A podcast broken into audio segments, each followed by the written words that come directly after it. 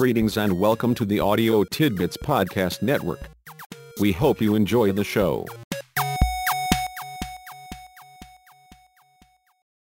You are a member of your agency's leadership team. Consider these brief scenarios and how you would handle them. You are a program manager with a neighborhood center providing a variety of services for neighborhood residents. Jerry is an adolescent client who was expelled from your after school tutoring program due to an incident where he was caught passing small green pills to another student. Jerry's father, who also is an agency board member, calls to tell you Jerry will not pass this year and may not graduate on time if he does not continue tutoring. Jerry has not been in trouble before and was just doing a favor for a friend, according to his father. He is a good kid and being expelled from your program is too severe. Jerry's father goes on to say, I don't want to take advantage of being a board member but think you should make an exception for Jerry. Your agency provides foster care services for abused and neglected children. Bob and Harold are a gay couple who have been working for many years with children exhibiting difficult behavior issues.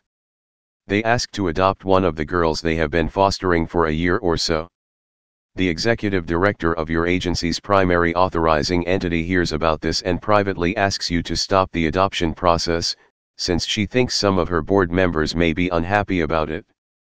She tells you, I don't want you to think I have a problem with this but I have a couple of board members and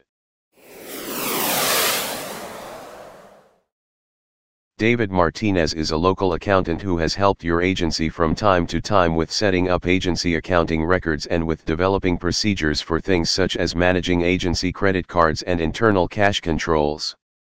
He always tells you to call him anytime and never says anything about his getting paid. It is now time for the agency's annual audit for which the agency normally pays several thousand dollars. You mention this in passing to David one morning at the Rotary breakfast. Later, David calls you, about that audit. Don't worry about it.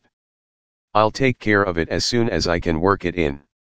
I'm in a rush but let's pin this down the first chance we get. You also have a personal friend whose accounting company did the audit last year and knows the audit is coming up soon. You are told confidentially by one of your agency's therapists an area physician reportedly advised two clients with whom she works to stop coming to your agency. The physician referred them to another agency in the community and encouraged them to switch.